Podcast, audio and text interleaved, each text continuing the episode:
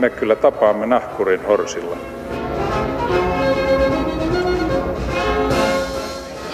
Mä sanoin, että minä juon nyt kahvia. Arvoisat teräsmiehet ja naiset, hyvät sunnuntaikävelijät ja sohvaperunat, rakkaat kuntofriikit ja kaljavatsat. Tervetuloa Roman Schatzin Maamme-kirjan pariin. Tänään täällä mietitään suomalaisten liikkumista, liikuntaa ja liikehdintää. Ja studiossa lähtökuopissa odottavat malttamattomina U K K-instituutin erikoistutkija, terveystieteen tohtori Marjo Rinne. Huomenta. Tervetuloa. Hyvää huomenta. Ja Nuorisotutkimusseuran vastaava tutkija Mikko Salasuo. Huomenta. Huomenta. Kiva, kun ehditte. Meillä on lähetysikkuna auki suuressa internetissä, jos haluatte saada, antaa tai jakaa liikunnallisia vinkkejä tai epäliikunnallisia, niin sitä kautta se onnistuu. Marjo, ensimmäinen kysymys aloitetaan siitä, että U K K-instituutti. Se kuulostaa hyvin poliittiselta, mutta onkin liikkumiseen erikoistunut laitos. Mitä U K K-instituutti on ja tekee? No U K K-instituutti on Urho Kekkosen kuntoinstituuttisäätiö, ja tietenkin siinä se entinen politiikka näkyy vanhan presidentin nimessä, mutta instituutti on perustettu erityisesti ihmisten hyvinvoinnin, erityisesti terveyden ja liikkumisen, liikunnan lisäämiseen, ja se säätiöpohja on sillä tavalla luotu, että meidän tutkimus mahdollistaa erityisesti tällä hetkellä aika pitkälti liikkumisen ja terveysvaikut- sen terveysvaikutusten tutkimisen. Ja sä olet terveystieteen tohtori. Mulle on opetettu, että ei saa koskaan sanoa tohtorinna. Vai? Suomen kielessä ei. Niin, että se, no, doktorin saksaksi olisi korrektia. Joka tapauksessa, mikä ero on terveystieteen ja lääketieteen? No terveystieteessä välillä on ehkä enemmän näitä terveyden, terveydenhuollon alan toimijoiden jatkokoulutusta akateemisesti, että toki siihen voi sisältyä lääketieteellistäkin joitain oppiaineita, ja myös terveystieteet on Jyväskylän yliopistossa terveystieteiden, äh, liikuntatieteiden alla, että sillä tavalla se on aika semmoinen äh, liikuntatieteen tiedekunnan alla. On terveystieteet. Terveystieteet, kyllä joo. Okei, mutta voisihan se olla toisinkin päin. Voisi olla toisinpäin, ja taas sitten jossain yliopistossa se, mahdollisesti se on lääketieteellisessä tiedekunnassa. Että tässä on vähän semmoista veteen piirrettyä viivaa, mutta toki kyllä terveys, terveys on moniulotteinen asia, ja sitä voi tarkastella monesta kulmasta. Mikko, sä oot tutkinut nuorisoa, vähän vanhempaakin nuorisoa, sä oot tutkinut liikkumista sekä huippu-urheilua, varusmiesten kuntoa olet tutkinut ja nuorison fyysistä ja, ja mentaalia kuntoa. Miltä sun mielestä suomalaisten nuorten ja myös aikuisten liikkuminen näyttää tällä hetkellä, kun sä katsot nyt kesällä, että kaikki kirmailee värikkäissä vaatteissa, Gore-Tex-vaatteissa ympäri luontoa?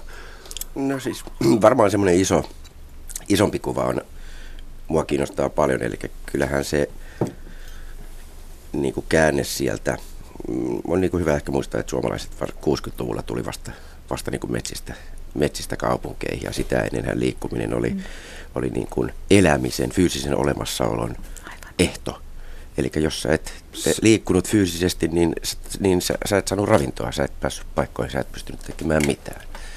Ja Suomessa sitten varsin myöhään, myöhään kuusikymmentä-seitsemänkymmentäluvulla tapahtui kaupungistuminen, ja Ja se liikkuminen vielä tuli sieltä maaseudulta sillä tavalla omaehtoisesti mukana, että telmittiin siellä lähiöissä ja, ja, ja puuhattiin ja kiipeiltiin puuhun ja, ja muuta. Mutta tämä digitalisaatio, joka meillä tapahtui sit varsin nopeasti, eli me tultiin niin kuin parissa kymmenessä vuodessa semmoisesta maatalousyhteiskunnasta tämmöiseksi digiyhteiskunnaksi, niin kyllä se liikkumisen paikka on meillä muuttunut varsin nopeasti, eli enää se ei ole kovin luonnollista tai, tai sellaista, joka itsessään kuuluu siihen elämään, vaan siitä on tullut entistä enemmän jotain, mitä pitää tehdä erikseen, erikseen rakennetuissa paikoissa.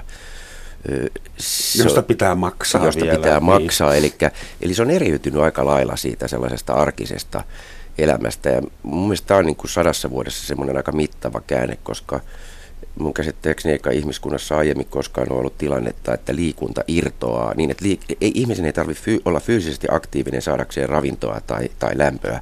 Ja, ja nyt se on irronnut siitä, ja nyt me yritetään miettiä, että mihin kohtaan se niin kuin kuuluu meidän elämäntapaan. Pari vuotta sitten muistaakseni tuli semmoinen tieto, että en tiedä kuka on laskenut sen, mutta ensimmäistä kertaa meillä on tällä planeetalla enemmän liikaa lihavia ihmisiä kuin aliravittuja ihmisiä. Ja, ja ylen syönti tai liikaa lihavuus on, on ä, yleisempi kuolinsyy kuin aliravitsemus. Että tuossa liikkumisessa on ehkä vähän sama. Että onko meillä semmoinen tilanne, että ihmiset ovat unohtaneet yksinkertaiset perusasiat ja meidän täytyy nyt opettaa Jane Fondan ja aerobic-kurssilla, että katsos, näin, näin käytät jalkojasi ja käsiäsi. Ehkä ihminen, jos vastaan tähän ihan tälleen spontaanisti, niin ihminen on ehkä semmoinen mielihyvään taipuvainen ja, ja hakee sitten semmoista hyvää oloa mahdollisimman pian, ja ruoastahan sitä saa, varsinkin erilaisista herkuista ja muista, että ihmiset niin kuin mieluummin ottaa jonkun herkkupalan, kun ottaa liikunnan, joka tuottaa vähän jälkijättöisesti sen mielihyvän tunteen. Ja, ja toisaalta taas myös meillä on mahdollisuus syödä enemmän nykyisin kuin mitä aikaisemmin on ollut mahdollista. Edes niin kuin Mikko sanoi, että täytyy, täytyy tehdä kaikkensa, että sitä ruokaa jostain sitten saikin. Ja se on niin kuin mielestäni aika lailla iso ongelma, että ruoka tulee helpolla, sen eteen ei tarvitse nähdä fyysisesti enää vaivaa sillä tavoin kuin aikaisemmin. Niin tämä päivittäinen aktiivisuus on vähentynyt hurjasti, me istutaan paljon, me ollaan paikallaan paljon ja liikutaankin joko konevoimilla tai sitten, sitten jonkun mun härpäkkeen kanssa. Että tunnustan, että itsekin ajoin joskus nuorena, nuorena säännöllisesti autolla kuntosalille ja kotiin sieltä, hävettää. Niin, siis vielä ehkä tuohon, että siis tämä liikalihavuuskysymyksessä tietysti myös ravinnon lisääntyminen on olennainen kysymys, eli se ei yksin, yksin ei liity siihen liikkumiseen. Eli, eli varmasti niin kuin monet, siis no, kulttuurit vaihtelee ja ö, yhteiskuntien kehitysvaiheet vaihtelee, mutta myöskin se, että ravintoa on enemmän saatavilla tietysti vaikuttaa melko lailla tähän liikalihavuuteen. Ja ne on varmasti tällainen yhdistelmä sitä liikkumattomuutta ja, ja, ja ruoansaannin ja ravinnonsaannin muuttumista, jotka on tuottanut itse asiassa sellaisen tilan, että jos en muista ihan väärin, niin Y K taisi, ö, oliko se Y K, kun nosti, nosti liikkumattomuuden, liikkumattomuuden ja liikalihavuuden yhdeksi suurimmiksi kansanterveyshaitoiksi ihan globaalisti tuossa kaksituhattayksitoista taisi olla. Ja riskeiksi mm. kyllä, joo. Mm. Ähm, tässä on kaksi peruskoulukuntaa keskustelemassa enemmän tai vähemmän rakentavasti maailmalla, että toiset sanoo, että liik- liikunta on kaikista tärkein, se on ykkönen, ja toiset sanoo, että se on niin kuin ravinto. You are what you eat, ja toinen on you are what you do. Mikä on teidän mielipide? Että jos haluaa pitää itsensä terveenä, jos kun liikkuu tarpeeksi, voi syödä mitä haluaa, ja kun syö tarpeeksi terveellisesti, ei tarvitse liikkua. Kumpi on oikein? No, minun näkökulmastani liikkuminen on tärkeää ja, ja siinä mielessä tietysti onhan ravitsemuskin ja ravinto, mitä syöt, niin sillä on merkitystä siihen terveyteen. Mutta toisaalta sillä liikkumattomuudella esimerkiksi on suuremmat haitat tai vähäisellä liikkumisella kuin sitten sillä huonolla syömisellä. Että to, toki juuri vitamiinit ja, ja monet ravintoaineet, joita me tarvitaan, ja myös energia, jota me tarvitaan sitten elimistön ylläpitämiseen on tärkeitä, mutta kyllä sitä liikuntaakin tarvitaan. Toimiiko semmoinen houkutin porkkana, jos mä sanon, okei, okay, mä saan syödä ison jätskin kermavaahton kerran, mutta mä käyn hakemassa sen viiden kilometrin päästä jalan. Että vai onko tämä niin, niin sanotusti itsepetosta? No, tässä tietysti lasket varmaan sitä energiankulutuksen määrää, että mitä, mitä kulutat, jos syöt sen herkun. Vai ajattelitko sillä tavalla? Joo, niin. Tai sitten no jos, jos kompensoin liikunnalla mun muut huonot elämäntavat. Mutta sähän lähdet liikkeelle, jos sä lähdet näin liikkeelle, että sulla odottaa se jäätelö siellä viiden kilometrin päässä, niin sehän on hyvä asia. Okei, okay, hyvä. Tulihan se siunaus. Niin mä ajattelen vähän myöskin niin, että toi on varmasti yksi aika yleinen tapa, miten ajatellaan. Mm. Mutta mut mihin sillä pyritään? Musta se on se olennaisempi kysymys, että mitä sä lopulta tavoittelet sillä, miksi sä lähdet kävelen hakee, tai miksi lähdet yleensä hakee sitä jäätelöä, että haet sä pidempää elämää vai laihempaa. Mä haluan olla täydellinen juuri, juuri ennen kuin kuolee. Jo, no tä, jo, saavuttaa täydellisyyden. Jo, ja. Kyllä, kyllä, siis juuri näin. Eli tota, ehkä se voisi olla myöskin, että tämähän on tapa, millä ajatellaan. Toisaalta se on ihan sama, että teet sä sen niin päin, että sen sijaan, että sä käytät autoa tai, tai meet metrolla kolmen kilometrin matka, niin sä teet sen kävelyn jo päivällä ja käyt hakemassa sen lähikaupasta sen saman jäätelön. Et, et, et, et, mm. et, et kyllä sitä voi jakaa sitä mielihyvää ja liikunta, liikkumista ja, ja tietynlaista terveellistä elämäntapaa myöskin niin sinne päivän aikaan, että ei tarvitse rakentaa itselleen semmoista keppiä porkkana järjestelmää siihen. Ja sitten tietysti, että mitä, mihin, mitä tavoitellaan, että kyllähän monet ö, esimerkiksi ylipainoiset henkilöt, joita se ei vaivaa ollenkaan, niin, niin sanoo, että eliniän ennuste kasvaa, me ollaan terveempiä kuin koskaan, miksi meidän pitäisi liikkua nyt enemmän. Ja tämähän on argumentti, jonka kuulee varsin, varsin usein sanottava. Helmut Kohl, joka ei kauheasti liikkunut, ei ole ainakaan tiedossa, eli kahdeksankymmentäseitsemänvuotiaaksi.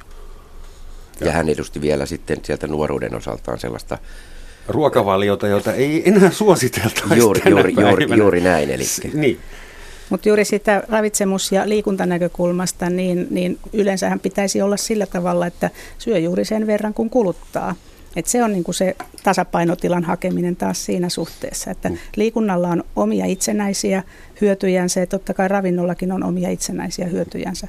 Mutta kyllä esimerkiksi jos haluaa laihduttaa, niin ei se liikunta tule ensimmäiseksi, vaan kyllä se ruokavalion puuttuminen on se ensimmäinen vaihtoehto, hmm. mitä pitää tarkastella. Mun mielestä ne kulkee usein käsi kädessä. Kyllä. Jos treenaa itsensä vähän parempaan kuntoon, niin yhtäkkiä ei enää tee niin kauheasti mieli syödä sitä kermatorttua mm. jostain syystä. Mutta Mikko, sä mainitsit jo, lähes mainitsit ohimennen melkein.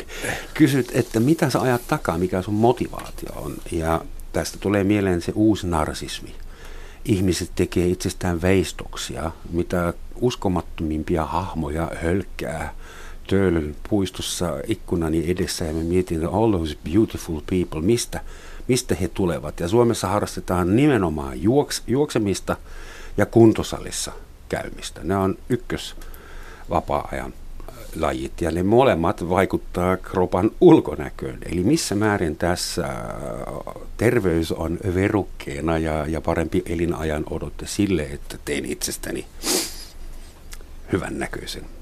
No varmaan terveys ei ole ensimmäinen syy, miksi ihmiset lähtee liikkeelle oikeasti, paitsi silloin, jos sulla on kysymys siitä, että sä hoidat jotain, jotain terveysongelmaa, mutta, mutta kyllähän ihmiset todellakin liikkuu monesta muusta syystä ja, ja se terveyshan on myös pitkän aikavälin lopputulos. Ei se ole pelkästään tämä nyt, tämän päivän liikkuminen vaikuttaa minun terveyteeni juuri nyt, vaan kyllä se täytyy olla säännöllistä ja pitkäkestoista ja, ja se seuraa sieltä. sieltä sitten muutamien vuosien tai kymmenienkin vuosien päästä. Että kyllä niitä tutkimuksia on tehty entisistä urheilijoista, esimerkiksi jotka tuolla Suomessa viisikymmentäluvulla, kuusikymmentäluvulla ovat olleet aktiivisesti urheilijoita, jotka tällä hetkellä voisivat olla intensiteetiltään ehkä kuntoliikunnan tasolla, että ei, se huippu-urheilu oli vähän erinäköistä, mutta kyllä heillä selve, selvästi on terveysindikaattorit huomattavasti paremmat kuin henkilöillä, jotka eivät sitä sen tyyppistä liikuntaa edes harrastaneet. Ja myös eliniässäkin se valitettavasti on näyttäytynyt olevan suotuisa. Ehkä nyrkkeilijät ovat mm. poikkeus ja Parkinsonin tauti. No, se, joo, kyllä liikunnassa on näitä muitakin ha- ikäviä ilmiöitä. No totta kai, siis lajistahan se on kiinni. Mietitään nuorisoa vielä, että Suomen nuoriso liikkuu tutkitusti äh, lähes suositusten mukaisesti, eli paljon enemmän kuin muissa länsimaissa Suomen nuoriso liikkuu, ja t- täällä on todella hyvä infrastruktuuri, valtavasti kerhoja ja seuroja ja junnutyötä tehdään, mutta sitten viisitoista viisitoista vuoden iässä, kun toi, mikä se oli suomeksi, puberteet, äh, murrosikä iskee, niin sitten toi liikkumisinto lopahtaa täysin muiden kansalaisten, kansallisuuksien tasolle. Mistä, liikkuuko Suomen nuoriso vapaaehtoisesti nämä ensimmäiset viisitoista vuotta, vai onko vanhemmat siellä takana, jotka kuskaa nuorisoa harkkoihin? Vai mikä on sun näkemys, Mikko? No varmaan siinä on hyvä ensinnäkin erottaa tavallaan se, että, tai se on erotettukin aika paljon tutkimukset, mikä on tällaista harrast- ohjattua ja harrastusliikuntaa, ja sitten on tämä ihan omaehtoinen liikunta. Ja tässä omaehtoisen liikunnan kohdalla niin suomalaiset nuoret vielä liikkuu aika hyvin tuohon yksitoista ikävuoteen saakka, niin kuin jos katsotaan esimerkiksi eurooppalaista mittausta, mutta se lähtee sitten laskemaan, ja itse asiassa kun päästään viisitoista ikävuoteen, niin, niin se kokonaisliikunnan määrä Suomessa, niin se on varsin, varsin surkealla tasolla itse asiassa, että me oltiin vielä joku vuosi sitten ihan siellä länsimaiden ö, viimeisenä. Meillä on, pitkä, meillä on ollut pitkä traditio tässä seuraliikunnassa, ja siinä nyt näyttäisi olevan sellainen kehitys meneillään, että, että yhä useampi lapsi aloittaa, siis se on suurempi määrä kuin koskaan aikaisemmin siellä seitsemän ja yhdeksän vuoden iässä, mutta se alkaa jo itse asiassa laskea siinä viimeistään kymmenen ikävuoden kohdalla ja, ja se lopettaminen on, on yleisempää kuin koskaan aikaisemmin, eli viisitoistavuotiaita on enää mukana semmoinen vähän yli kaksikymmentä prosenttia tuolla ohjatusliikunnassa ja ehkä musta, mulle itselleni herää ennen, ennen kaikkea semmoinen kysymys, että yritetäänkö me vähän sen ohjatun liikunnan kautta, käytetäänkö sitä tämän liikkumattomuus, käyttääkö vanhemmat sitä liikkumattomuuskeskusteluna jonkunlaisena niin kuin pelastusrenkaana ja ajattelee, että se on se tie sinne liikunnalliseen elämäntapaan. Ja näyttäisi, että lapset ei enää ole kauhean innostuneita siitä samalla tavalla kuin ennen vanhaan. Mistä se johtuu? Onko se ollut mututuntumalla äh, syntynyt mielikuva siitä, että miksi nuoret ei enää ole niin innostuneita? Koska kotona odottaa tablettitietokone. No, tämä on, on var... se niin helppo? Kyllä tämä ajan, nuorten ajankäyttö, että kun meidän ruutuaika ö, lapsilla ja nuorilla rupeaa olemaan jotain kolmea tuntia, yli kolmea tuntia päivässä, viikonloppuisin neljä tuntia. Ja siis muutenkin täytyy ajatella niin, ehkä niin päin, että liikunnan ohjattu harrastaminen on, on tämmöinen vapaa-ajan valinta. Ja nykynuorilla on niitä valintoja ja vaihtoehtoja aivan valtava määrä ö, enemmän kuin koskaan aikaisemmin. Eli jos mä nyt vertaan vaikkapa omaan nuoruuteeni kahdeksankymmentäluvulla, niin, niin mitä muuta kahdeksankymmentäluvulla oli mahdollisuus tehdä, kun, kun lähteä ulos liikkumaan. Mun meilläkin kaksi veljestä, ei meillä tullut televisiosta kaksikymmentäneljä tuntia, seitsemänkymmentä kanavaa, jota voisi katsoa. Internetistä ei tietenkään ollut tietoakaan ja, ja muutenkin ajat oli vähän toisenlaiset, eli se oikeastaan ainoa tapa tehdä jotain oli mennä ulos ja tehdä siellä jotain ja, ja liikunta oli aika luonnollinen vaihtoehto. Siinä mielessä tämä liittyy ehkä tuohon, mitä mä aluksi sanoin, että me ollaan aika ison käänteen edessä tämän digiyhteiskuntaan menon kohdalla, että Et me ei oikein osata ennakoida, tai me ei tiedetä, mitä tapahtuu esimerkiksi nuorten liikkumiskäytännöille yleensä. Mm. No siis jo tuommoisia ilmiöitä on ollut, esimerkiksi kun se Pokemon Go-peli ilmestyi, niin minä totesin, että ovatpahan ulkona nämä nuoret ja kävelevät paikasta toiseen ja okei, se on tyhmän näköistä ja vaarallista, koska ne katsoo kännykää, kun ne ylittää autobaanan, mutta kuitenkin, eli siis digitaalisuus ja liikuntaa, nehän yhdistyy automaattisesti, että hölkkääjillä on nyt jo älytakit päällä, jotka kertoo internetille, mikä on niin kuin sokeripitoisuus ja, ja happisaturaatio. Et onko se välttämättä niin, että ruudut vievät meidät pois liikunnan parista? Mä voisin vielä jatkaa tuohon edelliseen oikeastaan. Mulla on, siihen liittyy musta aivan olennainen asia, eli tietysti maailma näyttää paljon monimutkaisemmat kuin aikaisemmin ja, ja, ja luonnollisesti kasvatuksessa ajatellaan, että pyritään tukemaan liikuntaa esimerkiksi seuraharrastamisella ja monilla muilla, jotka on hienoja juttuja silloin, jos lapsi tykkää niistä. Mutta itse asiassa se, mikä vaikuttaa lapsen myöhemmän ja liikuntaa kaikkein eniten tutkimusten mukaan, on se, kuinka paljon hän liikkuu yhdessä vanhempien kanssa. Ei siis se, että faija roudaa treeneihin tai äiti vie treeneihin, vaan se, kuinka paljon vanhempien kanssa yhdessä mennään liikkumaan.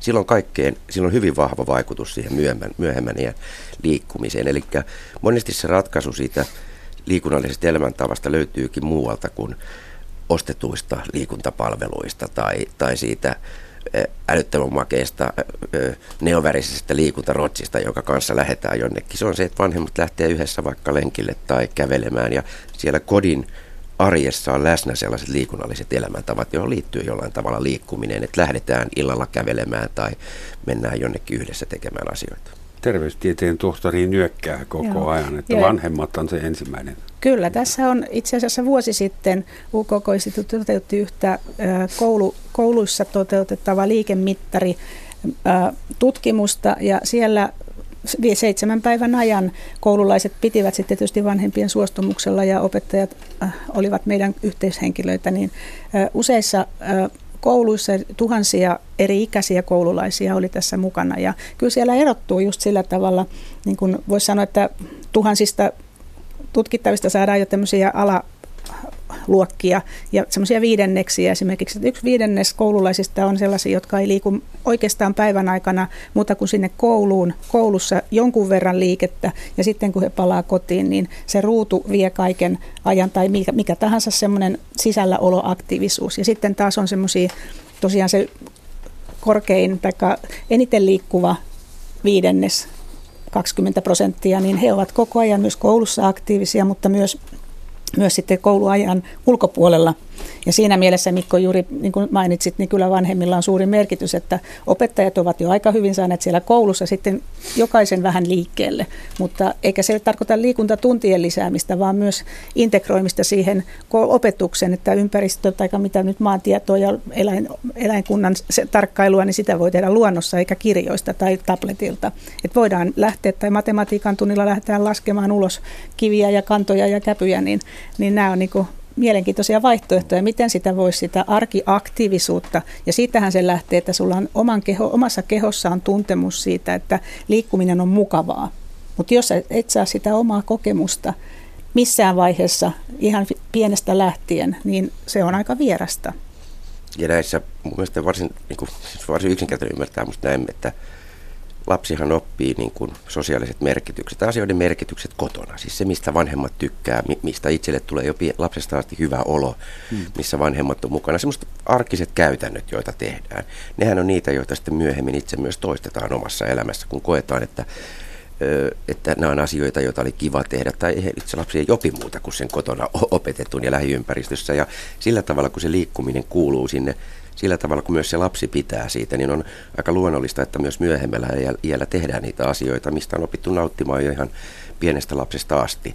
Ja, ja tällä tavalla siinä on niin kuin kauhean usein unohdetaan tämä kodin merkitys, kun katsoo esimerkiksi mediassa käytävää liikuntakeskustelua, ja se tuodaan tällaisena vähän instrumentaalisena, että mitä kouluissa voitaisiin tehdä. Siinä puhutaan instituutioissa, päiväkodeista, Juuri. kouluista. Niin. Juuri näin, ja silloin jää tämä niin kuin perus, perusta jää unohtamatta, että ikään kuin liikkuminen olisi vaan tämmöistä institutionaalista ostettua palvelua, koulussa tehtävää, päiväkodissa tehtävää, seurassa tehtävää, ei. Se on, se on ihan pala semmoista elämäntapaa, jonka lapsi oppii, oppii jo nuoruudessa ensisijaisesti. Siinä kuulimme sen taas. Kaikki on isin ja äidin syytä. Tai ansiota. tai ansiota, joo. Joo, ja kyllä mun mielestä kaveripiirit on sitten myös, kun Roman sanoit, että, että siellä yksitoista tai viisitoista vuoden iässä rupeaa liikkuminen vähenemään, niin, niin kyllä siinä se kaveripiirikin voi olla aika suurella merkityksellä. Että jos kaveripiirissä on sellainen meininki, että nyt ei sitten kaikki tekee vaan jotain muuta kuin liikkuu, niin että kyllä tämmöiset höntsylypaikat ja, ja ulkoliikuntapaikat, missä voisi mennä kavereiden kanssa, tai sisäliikuntapaikankin nykyisin, niin olisi hyvin tärkeitä, että sinne voitaisiin kokoontua. Sille luonnonilmiölle ei varmaan kukaan voi mitään, että noin viidentoista vuoden iässä ihminen löytää jotain kiinnostavampaa kuin liikunta. Roman, tähän mun mielestä niin kuin hyvä esimerkki oli, kun paljon on puhuttu tästä drop-out-ilmiöstä. Tai se on oikeastaan lisääntynyt se keskustelu tässä niin kuin vuosituhannen vaihteen hujakkoilla. On ruvettu puhumaan drop-outista ja menin huvikseen sitten katselemaan, että löytyykö siitä aiempaa ö, tutkimustietoa. Ja itse asiassa ensin mä otin Rafael Helangon kirjan vuoden tuhatyhdeksänsataaviisikymmentäluvun alusta nuor- nuorisosakeista. Ja kävi ilmi, että Turun nuoret oli tuhatyhdeksänsataaneljäkymmentäluvun lopulla. Poikasakit kasattiin sellaisiksi, että se oli jalkapallojoukkueen kokoinen. Se syntyi siinä kymmenen yksitoista vuoden korvilla, ne sakit. Ja siellä kolmetoista neljätoista kohdalla sakit hajoaa ja ne rupeaa tekemään omia asioita. Löytyykö aiempaa tietoa? Kyllä, tuhatyhdeksänsataakaksikymmentäneljä saksalainen professori oli Helsingissä kerännyt muistaakseni kymmenentuhannen suomalaisnuoren liikkumiskokemuksia. Havainto täysin sama. Eli, eli tämä juuri mitä sanoit, niin kysehän on tällaista nuoruuteen liittyvästä sosiaalipsykologisesta vaiheesta, mm. jossa tietyssä vaiheessa tehdään ryhmissä, liikutaan, haetaan tietynlaisia kokemuksia ja se rupeaa sitten haurastumaan siinä neljätoista viisitoista mm. kohdalla, kun lapset alkaa tai nuoret alkaa itsenäistyä. Eli tämä prosessi itse asiassa on tämmöiselle teolliselle yhteiskunnalle nimenomaan hyvin tyypillinen, ei mitenkään uusi asia. Ja nuorison jengiytyminen on, on evoluution tuoma normaali Ky- ilmiö. Niin kyllä, tämmönen, siis, kyllä tämmöisen niin kuin sosiaalisen toiminnan ihan perusvaihe nuorten kasvamisessa. Ja se, että se, puhutaan, että se on jotenkin uusi asia liikunnassa, ei suinkaan, vaan se on jo viisikymmentäluvulla. Itse asiassa se oli hauska juttu, tämä, tämä professori kaksikymmentäluvulla, niin hän epäili, että kun nuoret liikkuu niin paljon yksitoista, kaksitoista, kolmetoista-vuotiaana, hän epäili, että se on harha, joka johtuu Paavo Nurmen menestyksestä.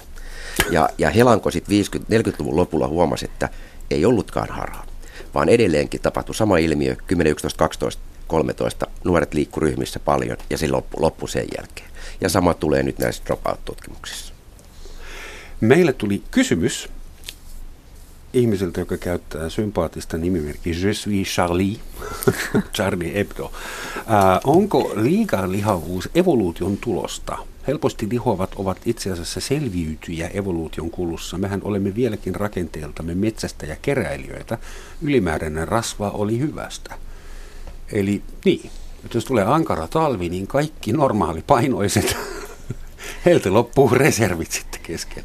No kyllä varmaan osa, osa selittyy jollain evoluutiolla, mutta ei se ole enää selitys tänä päivänä. Että kyllä ihmisten enemmän, niin kuin tässä oli puhetta, niin on, on tämä ravitsemus, ravitsemustilana on yleismaailmallisesti parantunut paljon ja meillä on enemmän syömistä kuin mitä me tarvittaisiin. Niin se, se on ehkä se ihmiskunnan ongelma, että me ollaan mielellään istutaan ruoan ääressä ja se on sosiaalinen tapahtuma ja se on myös tämmöinen itsensä palkitsemistapahtuma ja monta muuta tämmöistä psykologista kontekstia siihen liittyy, mutta, mutta äh, toki joillakulla saattaa se rasva-aineenvaihdunta olla vähän, hmm. vähän niin kuin tehokkaampaa. Niin siis minusta kysymys on hyvä ja varsinkin vähän riippuu, että mistä kulmasta katsotaan, että jos katsotaan ihmisiä, jotka ovat lihavia tai ylipainoisia tällä hetkellä, niin vastaus varmasti, että tuo ei selitä sitä. Mutta toisin katsottuna, niin ajattelen myös niin päin, että, että varmasti joidenkin kohdalla voi ajatella, että tästä on myöskin kyse. Eli eihän tietynlainen evoluution kehityskaari mihinkään katkee, kun tämä moderni, modernisaatio tai teollistuminen tapahtuu.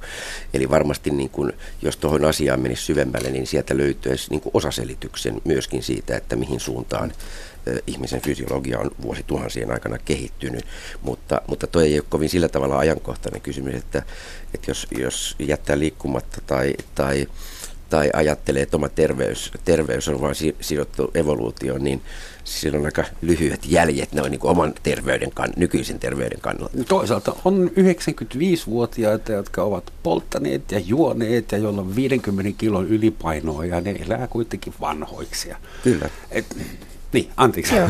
No, lähinnä myös sitten, jos tarkastellaan tämmöisen liikumisen ja liikunnan näkökulmasta, niin, niin on tullut tämä vastapuoli, eli paikallaanolon tarkastelu ja, ja istumisen määrän äh, katsominen, että istuminenhan myös on sanottu, niin kuin tupakka tappaa, niin istuminenkin tappaa. Mm-hmm. Ja yhtä, yhtä ja suuri, tappaa. Kyllä, mutta yhtä, yhtä lailla siinä, että tota, energian, on kysymys energian kulutuksesta, energian saannista, energian kulutuksesta ja, ja äh, ist, ihminen istuu. Suomalaisten tutkimusten mukaan, mitä me tehdään esimerkiksi meidän instituutissa, niin näitä liikemittariä aikuisväestöllä yhtä lailla kuin lapsilla, niin, niin ka, reilu kahdeksan tuntia päivässä valvellaoloajasta ihmiset ovat paikallaan tai istuvat.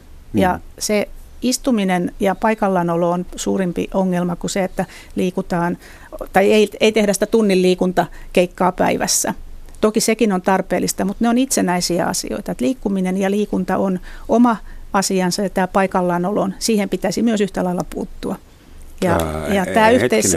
auta vielä vähän. Eli siis liikkuminen ei auta, jos Liik... kuitenkin istuu liikaa. Joo, kyllä. Mutta kuinka tästä paradoksista terveys... voi selviytyä? No se on yksi... viidentoista minuutin välein minuutin jumppa vai? No voi lähteä istumisesta ajatellen niin, että sen pystyy keskeyttämään, vaikka nousemalla istumasta seisomaan, liikuskelemalla vähän ja palaamalla takaisin vaikka hetkeksi istumaan. Mutta kun me istutaan, istutaan autossa, istutaan junassa, istutaan töissä, istutaan kotona, istutaan vieraisilla, istutaan elokuvissa ja teatterissa ja konsertissa. Istutaan iltaa. Il, istutaan iltaa ravintolassa ja vaikka missä istutaan, mutta, mutta sillä tavalla tota, paikallaanolo ei kuluta energiaa ja siinä on se oma oma niin kuin tekijänsä, joka on ihmiselle haitallinen. Nyt täytyy, tästä täytyy olla pikkasen eri mieltä, tai ainakin yrittää, koska kun esimerkiksi kirjailija istuu persuksillaan ja kirjoittaa keskittyneesti flow-tilassa jotakin tekstiä,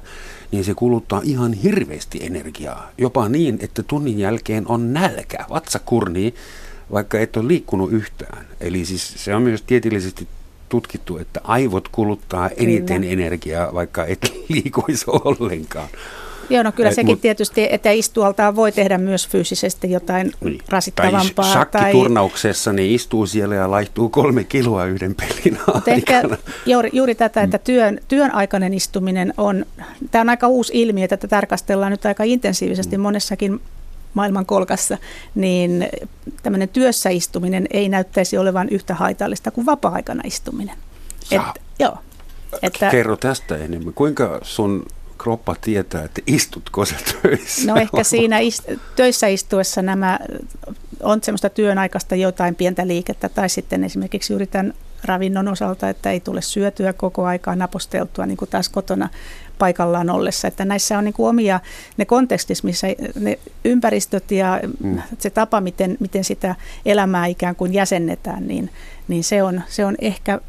seuraava askel, missä ruvetaan tarkastelemaan. Että töissä ei, ei voi laittaa jalat pöydälle, koska pomo saattaa tulla. Joo, ja näitä sähköpöytiähän on nyt tuotu paljon työpaikalle, mutta toisaalta myös se paikallaan seisominen on yhtä, yhtä rasittavaa tai vähemmän, ehkä vähän enemmän energiaa kuluttavaa mutta, kuin istuminen, mutta, mutta sekään ei ole vaihtoehtona yksistään hyvä.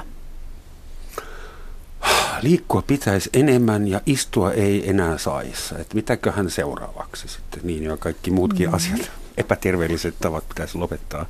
Masa K. lähetti meille, no tämä ei ole kysymys vaan kommentti. Porukka jakaantuu himoliikkujiin, kuntoileviin, ulkoilijoihin ja lorvioihin. Vähiten liikkuvilla on mielestäni eniten ennakkoluuloja ja tekosyitä. Mitä te olette mieltä, että jakaantuuko yhteiskunta hyveellisiin, liikkuviin, hyvännäköisiin, terveisiin, vastuullisiin ihmisiin ja lorvioihin, joilla on ylipainoa ja jotka syövät suklaata ja eivätkä liiku? Että tuleeko tästä tuommoinen moraalinen kahtia jakautuminen? Riippuen vähän kaupungin osasta, jos täällä Helsingissä asuu, niin tämä on täysin erinäköistä, tämä ulkoilu ja liikkumiskulttuuri. Niin siis, että mä en, mä en osaa sanoa, varsin tiedät paremmin, miten tämä, miten tämä, mä epäilen, että varmasti tässäkin liittyy tällaista niin kuin tietynlaisten elämäntapojen kasaantumista, mutta mä en itse muista niitä tilastoja, mutta ehkä olennaisempi kysymys itse asiassa juuri. Muutama päivä sitten Yhteiskuntapolitiikka-lehdessä kollegani kanssa julkaistiin artikkeli, joka liittyy liikunnan tällaisen yhteiskuntaluokkaistumiseen, eli elämäntapoihin. Artikkelissa käsiteltiin sitä, miten ohjattu liikunnan harrastaminen nuorilla, ne vanhemmat, jotka vievät, kokevat sen tietynlaiseksi niin kuin osoitukseksi keskiluokkaisuudesta ja vastuullisuudesta, kunnon kansalaisuudesta, miten lapset opetellaan. Tokihan tämä sama näkyy myös ihan yhtä lailla niin kuin sellaisena trendin, voisi sanoa, että en, en puhu nyt tie, niin kuin tilastollisena trendinä, vaan trendinä siinä, että kyllähän se näkyy esimerkiksi, että tuolla yritysmaailmassa, niin jos et juokse maratonia, niin sulla ei ole mitään asiaa, mä en tiedä komin päin, onko se niin, että sulla ei ole asiaa johtajaksi vai, vai onko niin, että, että johtajien pitää juosta, ja jos haluat oikein isoksi johtajaksi, niin pitää olla vähintään triatlonisti. Mm-hmm. Ja, ja kyllähän tämä näkyy sellaisena tietynlaisena elämäntavallisena tapana osoittaa, siis tehdä sitä omaa identiteettiä, mutta myöskin ryhmän kuulumisen osoittaminen, että juokset maratonin, osallistut tietynlaiseen liikuntaharrastukseen, johon liittyy myöskin tietty pukeutuminen, tyylikkäät trendivaatteet ja näin edespäin. Eli kyllähän se on myös tällainen nykyaikaan liittyvä elämäntapa, statussymboli, statussymboli ihan ehdottomasti tämä. Mikä on tällä hetkellä, siis golf on varmaan jo sen verran rahvaan omaistunut sitä, että jopa minä olen sitä kerran kokeillut, eli siitä on hohto lähtenyt. Mikä on tällä hetkellä se, pooloa ei Suomessa harrasteta? Mä luulen, varmaan se, hevoset ei suostuisi, mutta mikä on se eniten? Mä, niin, mä olen ehkä tuossa vähän jä, golfin kohdalla vähän jäävi, eilen tuli pelattua taas muutama kierros, mutta Ups, tota, ei, ei, kun siis nimenomaan tämä on, se on nimenomaan rahvaan omaistunut paljon, ja, ja ei, se, se ei enää ole tämmöinen lajikohtainen valinta. Mä sanoisin niin päin, että se on enemmän tämmöinen isompi elämäntavallinen kysymys, että esimerkiksi juokseminen, sehän on tällä hetkellä hyvin trendikästä, ö, trendikästä ja nimenomaan tämmöinen niin kuin kestävyyskunnon hankkiminen, ö, ehkä Stubbia on käytetty aika paljon tällaisena ö, esimerkkinä myöskin Suomessa siitä, ö, ehkä siinä on myöskin tällainen laajempi kulttuurinen merkitys, joka liittyy tällaiseen suorittamisen yhteiskuntaan, jossa sä et ainoastaan suorita ja ole erinomainen omassa työssäsi, vaan sä pystyt myöskin vapaa-ajalla tekemään ihmeellisiä suorituksia. Onko Marvel Comics ja Batman ja Superman ja Spider-Man aiheuttanut meille sen, että, että meidän täytyy pyrkiä niin kuin superhiiroiksi ja yli, niitsiläisiksi yliolioiksi? Mä luulen, että se on enemmän tällainen... Tota, erinomaisuuden eetos ja ajatus siitä, että, että pitää esittää itsensä tällaisena sankarillisena. Sinä puhuit jossain kontekstissa, ää, mä kirjoitin sen ylös, mutta erittäin hieno sanapari, erinomaisuuden epidemia. Kyllä, ja siis se on tällainen, missä pyritään erottautumaan. Siis a- aikuisten maailmassa on ehkä tutumpi, musta se pulmallinen liittyy. Pulmallinen siitä tulee, kun se viedään lasten ja nuorten maailmaan, jossa omasta lapsesta pyritään trimmaamaan, viemään yksityiskouluun, tekemään kaikilla tavalla koulutuksessa parempi kuin muut, kilpailemaan muita vastaan, mutta viedään se myös vapaa-ajalle. Viedään se sellaiseen liikunta- tai urheiluseuraan, joka on kaikkein kallein, jos on se viisivuotiaalle ammattimaisin valmennus, jossa voi saavuttaa parasta. Että se koko, koko niin kuin lapsen ja nuoren elämästä tulee tällainen pyrkimys. Kaikki heti englannin kielellä. Juuri näin. Kato, Ju- juuri näin. Samalla. Ja, ja ehkä kysymys kuuluu, että mihin sillä lopulta tähdätään. Ja, ja tämä ennen kaikkea olennaisempi, että mitä se tekee sille lapselle ö, psykologisesti. Ja tämä on kyllä sellainen ilmiö, joka, jota on tutkittu paljon ja on, on, on havaittu aika selkeästi, että se ei itse asiassa tuota ö, esimerkiksi koulutuksessa juurikaan sen parempia ö, urapolkuja mm. tai, tai liikunnassa, niin pärjää ihan yhtä hyvin, yhtä hyvin ö, niissä aika tavallisissa piireissä, ja, mutta tässä niin kuin vaikuttaa olevan tällainen yhteiskunnan erottautumiskilpailu meneillään, jossa nimenomaan johon liittyy tämä niin kuin tiettyyn yhteiskuntaluokkaan samaistuminen mm. ja, ja, ja miten niin kuin tällaisilla symbolisilla teoilla laittamalla lapsi teke, harrastamaan jotain tiettyä harrastusta, niin saadaan ikään kuin myöskin koko perheelle hankittua sosiaalista pääomaa. Mutta heijastuuko tässä liikkumiskulttuurissa? Mä nyt ajattelin myös aikuisia, ja, ja, että jokaisella on velvollisuus olla terve ja huolehtia itsestään. Ja luusereita ei enää huolita tässä laivassa, että ne heitetään kohta yli laidan. Että heijastuuko tässä tuommoinen arvomaailman muutos koko lailla, että, että ihminen on, ihmisen arvo mitataan sen suorituskyvyllä? No ehkä tähän kestävyys, niin, voisin tarttua sillä tavalla, että toki niin kuin terveydenhuoltojärjestelmässä tällä hetkellä myös, myös painotetaan sitä oma, omaa vastuuta omasta terveydestään, ja se liikunta on yksi merkittävä tämmöinen niin kuin lääke, lääkkeen korvike, ja, ja sitä tullaan ehkä enemmän myös tiettyihin elintapasairauksiin suosittelemaan. Mutta, mutta mä näen tämän liikkumisen niin kuin myös laajemmassa, liikunnan myös laajemmassa kontekstissa, että siinä on tätä fyysistä aktiivisuutta, joka on arjessa. Ja sitten on se liikkuminen, jota me tehdään jostain muusta syystä, ei pelkästään liikunnan vuoksi, vaan esimerkiksi juuri ö, askareita arjessa. Ne voi olla myös sitten näin kesäaikana mökkipuuhastelua ja puutarhatöitä ja samaten myös asiointi, hyötyliikuntaa, työmatkaliikunta. Mahdollisimman niin kuin yksinkertainen tapa siirtyä paikasta toiseen on pyörällä, varsinkin tämmöisessä kaupunkiympäristössäkin jopa. jopa. Ja samaten myös sitten se liikunta on semmoista tavoitteellisempaa ja tätä suorituskeskeisempää. Ja niin kuin Mikko sanoi, niin tätä... Että ehkä, ehkä just tämmöiset kestävyyslajit nyt on nousussa, ja polkujuoksu on yksi sellainen oikein tällä hetkellä niin kuin nosteessa. Polkujuoksu? Maastossa juostaan polkuja pitkin, että se on nyt tämmöistä suomalaista metsä, metsäjuoksua. Se ei kuulosta kauhean radikaalisen uudelta lajilta, että no, polkujuoksua. Mutta nämä nousee vähän niin kuin aallot välillä, että toinen mm. vähän niin kuin tämä tavallinen suomalainen perinteinen maastohiihto oli välillä aika lailla alhossa. Ihan kansankin keskuudessa, niin, niin tota, nyt sen suosio on taas noussut, ja ehkä tämmöinen mutkamäkihiihto vähän talvella oli hankalampi muutenkin suorittaa tämän, täällä Suomessa viime talvenakin, mutta, mutta itse asiassa ne vanhat lajit nousevat myös ja ihmiset kiinnittyy niihin aika mukavasti, mm. mutta kyllä mä näen taas sitten sen ä, liikkumisen merkityksen jokaiselle tärkeänä. Ja toki se liikunta on sitten tavoitteellisempaa ja ehkä tätä kaupallistettua, tuotteistettua, ja ihmisiä houkutellaan eri nimikkeillä osallistumaan tapahtumiin. Ja, mutta et me kaikki, sä esitit tätä lorvioita ja näitä aktiiviliikkuja kysymyksen, niin, niin toki ehkä ihminen ei aina tunnista olevansa lorvia.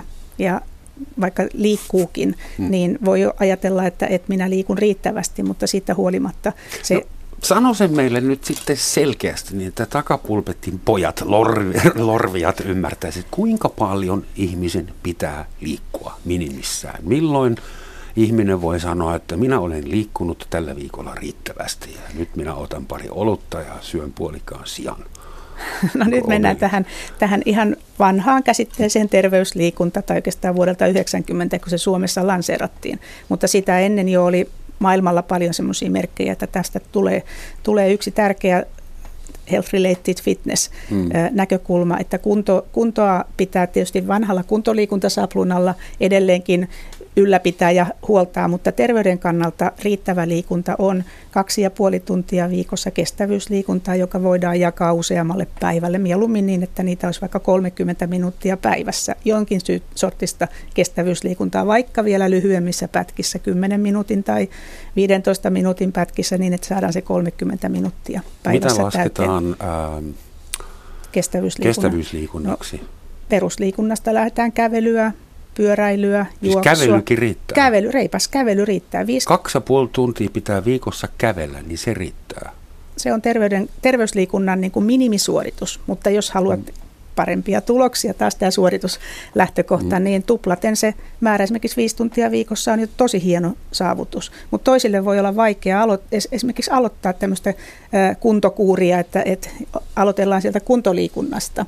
Ja ne vanhat säännöt tulee sieltä, mutta, mutta tämä terveysliikunta sallii ehkä vähän niin kuin maltillisemman lähtökohdan ja, ja monilla on myös terveysrajoitteita. Eivät pysty tekemään niitä huippusuorituksia liikunnassa. Täytyy lähteä sitä omasta tilanteesta, mutta ei tässä vielä kaikki. Sen lisäksi, että kestävyysliikuntaa olisi syytä har- harjoittaa, niin on myös lihaskuntoa.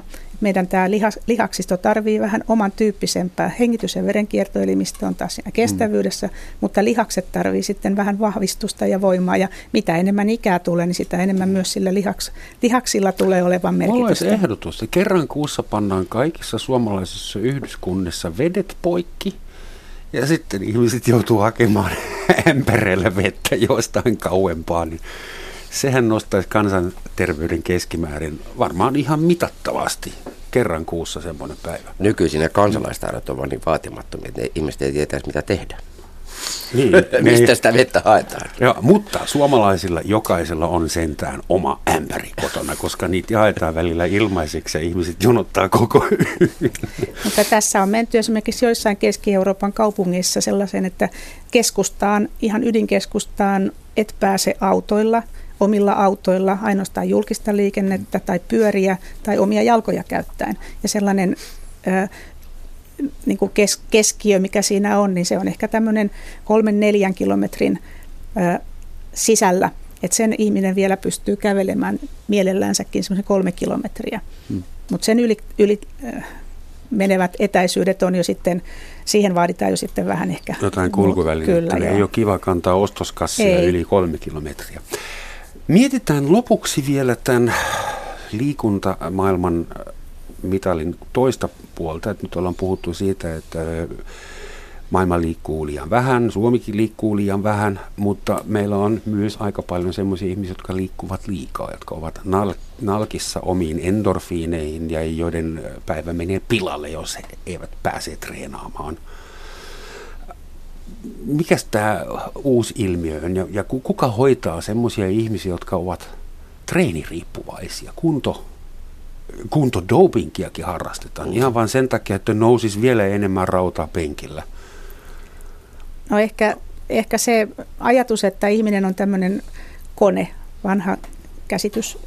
Ihmiskäsitys voi olla tämmöinen mekaaninen joillakuilla, että ihminen pystyy ja jaksaa mitä vaan, mutta toki meidän elimistö tarvitsee myös palautumista, unta ja lepoa. Ja se, vaikka sieltä lorvimisesta joskus voi olla epäedullisia ja haitallisia vaikutuksia, niin joskus me tarvitaan myös sitä palautumista. Ja se palautuminen voi olla, olla sitten tällaista vähän vähempää aktiivisuutta ja, ja tosi, to, toki, että meidän ö, uni on kuitenkin meidän elimistön kannalta erittäin tärkeä palautumisen ja myös kehon rakentumisen, korjaut, kudosten korjautumisen kannalta ja myös meidän aivoille. Erittäin tärkeää, että me jaksetaan myös sitten fyysisesti, mutta myös henkisesti hyvin niin. Ei pelkkä suorittaminen, vaan myös sitten se vastapuoli. Sä oot, Mikko, jopa tutkinut keissejä, jossa kunto meni överiksi tai kuntoilu.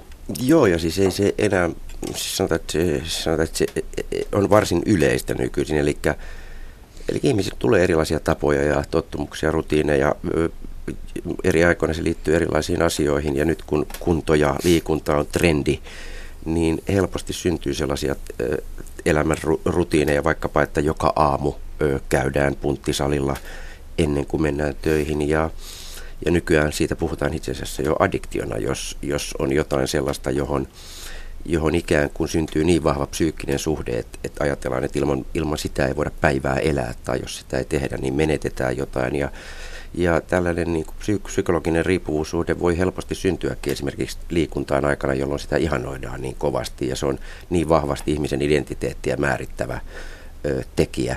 Ja, ja kyllähän se tuottaa monesti ihmisiä, jotka, jotka tänä päivänä on, on seitsemänä päivänä viikossa, käy vaikka punttisalilla, tai, tai se päivä menee pilalle, koko rytmi menee pilalle, jos, jos ei saa sitä tiettyä harjoitetta. Ja, Ja tämä on niin kuin omanlainen riippuvuus. Ehkä toiselta tavalla mä ajattelen niin päin, että, että meillä on myös aika paljon negatiivisempia riippuvuuksia. Ja Joo. voi kysyä ehkä, että, että mitä kolmekymmentä vuotta sitten, mikä se oli se tavallaan vastine sille, kun ei käyty siellä kuntosalilla. Se ei todennäköisesti ollut ehkä mikään tällainen, niin kuin voisi puhua myönteisestä tai positiivisesta addiktiosta. Eli, silloin purrettiin aggressiot eri tavalla. Juuri näin, eli, eli, eli se kääntöpuoli voisi olla se, että jos joka ilta on tapa vaikka kello seitsemästä kahdeksaan tehdä jotain liikunnallisesti ja siitä tulee sellainen, että siitä on vaikea luopua, niin ehkä mä ajattelin, että siihen olisi niin kuin negatiivisempiakin puolia, että esimerkiksi ennen se on saattanut olla se kulmabaari, jossa on käyty joka ilta. Seitsemän kertaa viikossa. Seitsemän kertaa Joo. viikossa. Ja et tavallaan siis meillä on sellaisia toimintoja ihmisen elämässä, joista syntyy semmoista vahvaa toisteisuutta. Ja, ja liikunta on yhdessä näissä niin kuin merkittävässä roolissa joillain ihmisillä. Ja, ja se ei ole ehkä niistä negatiivisimmista päästään, vaikka kehokin ja lihakset tarvii, tarvii lepoa, niin niin tässä jos ottaa vaikkapa tämän maksanlevon öö, niin kuin, niin kuin vastakohdaksi, niin sanoisin, että se on varmasti kuitenkin terveellisempi tapa. Tällainen lihasvalkaisukuukausi kannattaisi pitää vielä. Tai... Tässä muuten, Roman, on jotain, mitä me voitaisiin lanseerata tammikuulle. Valkaise lihaksesi.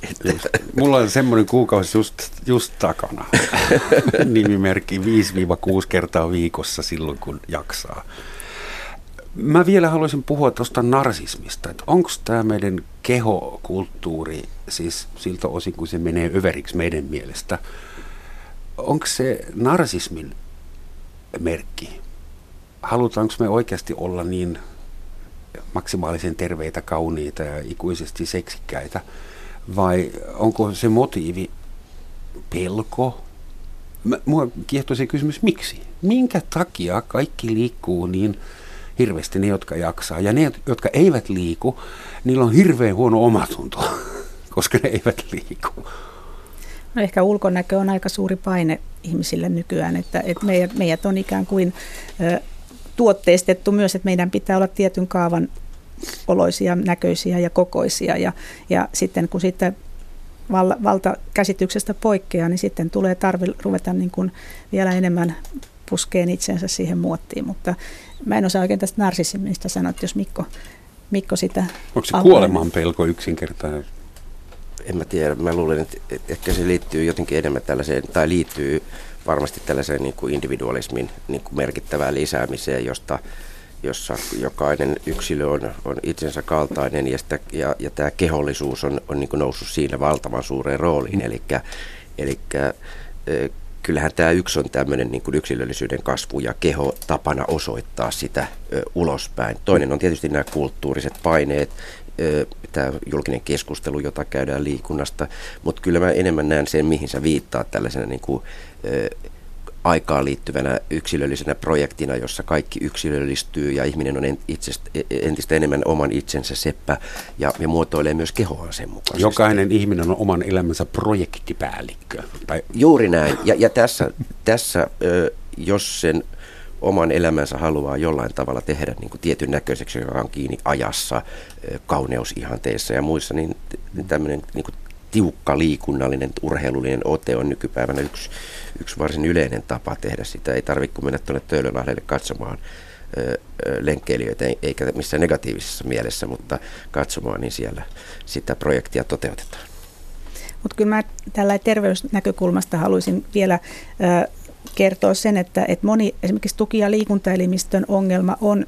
Ö, hoidettavissa pelkällään liikunnallisilla keinoilla. Että ei sen tarvitse olla narsismia, että lähtee liikkeelle, vaan kyllä sitä voi hoitaa ja moni voi mm. hoitaa myös ihan verenpainettaan tai jotain tiettyä sisä elinsairautta tai muuta tämmöistä, että ne on kuitenkin ehkä sitten, sitten siellä pinnan allakin, että kaikkea liikkumista ei tarvitse ajatella, että se on narsismia, vaan joo, joo, on siis tarve. Puhuttiin himoliikkumisesta ja ihmisistä, jotka treenaa pieniä kyllä, erillisiä lihasryhmiä joo. peilin edessä. Ja tässä on just niin kuin hyvä, että, että tämä koko liikuntakeskustelu, julkinen liikuntakeskustelu, kaikki liikuntaan liittyvät keskustelut, niin siellä on niin kuin hirveästi ihmisiä, joilla on hirve, hirveästi erilaisia motiiveja. Sitten meillä on toisaalta se, mitä me tiedetään esimerkiksi kansanterveyden kannalta niin kuin hyvänä. Ja, ja niitä on aivan valtava kirjo tietysti. Jokaisella ihmisellä on omanlaisia asioita. Ja yleensä se keskustelu on vähän liian tiukasti laitettu sellaiseen, sellaiseen vain terveyden takia tai vain ulkonäön takia. Todellisuudessa sellaista, sellaista, niin kuin, sellaista ihmistä ei olekaan, vaan se on jossain siellä välimaastossa ja ne motiivit vaihtelee.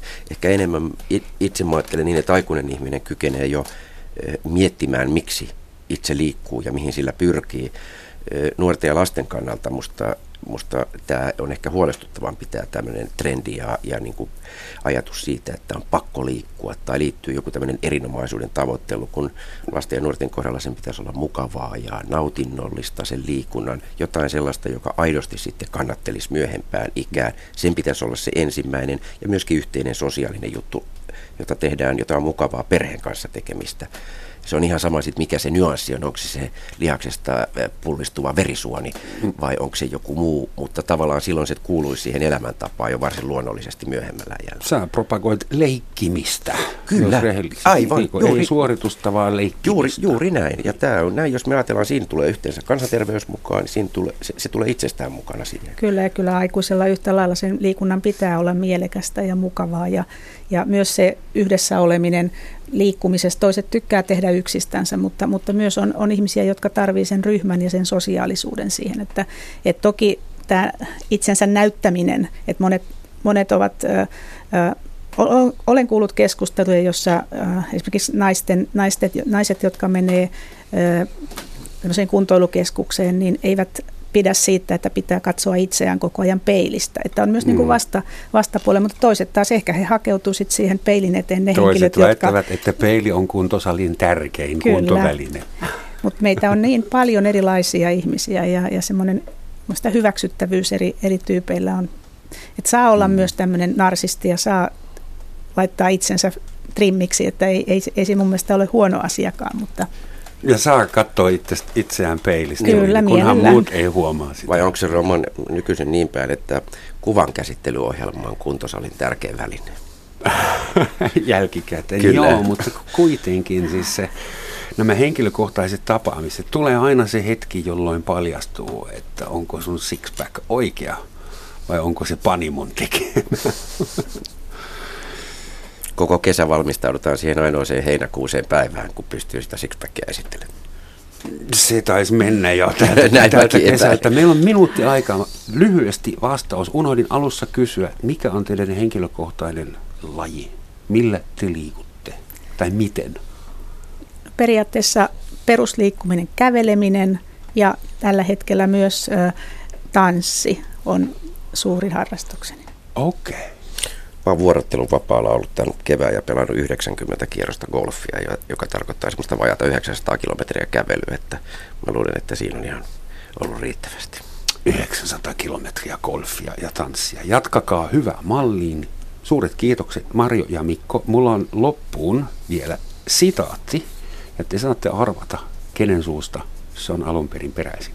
Kaikki syyt, jotka estävät meitä liikkumasta, ovat tekosyitä. Sanoi kuka? Tahko Pihkala. Urho Kaleva-Kekkonen.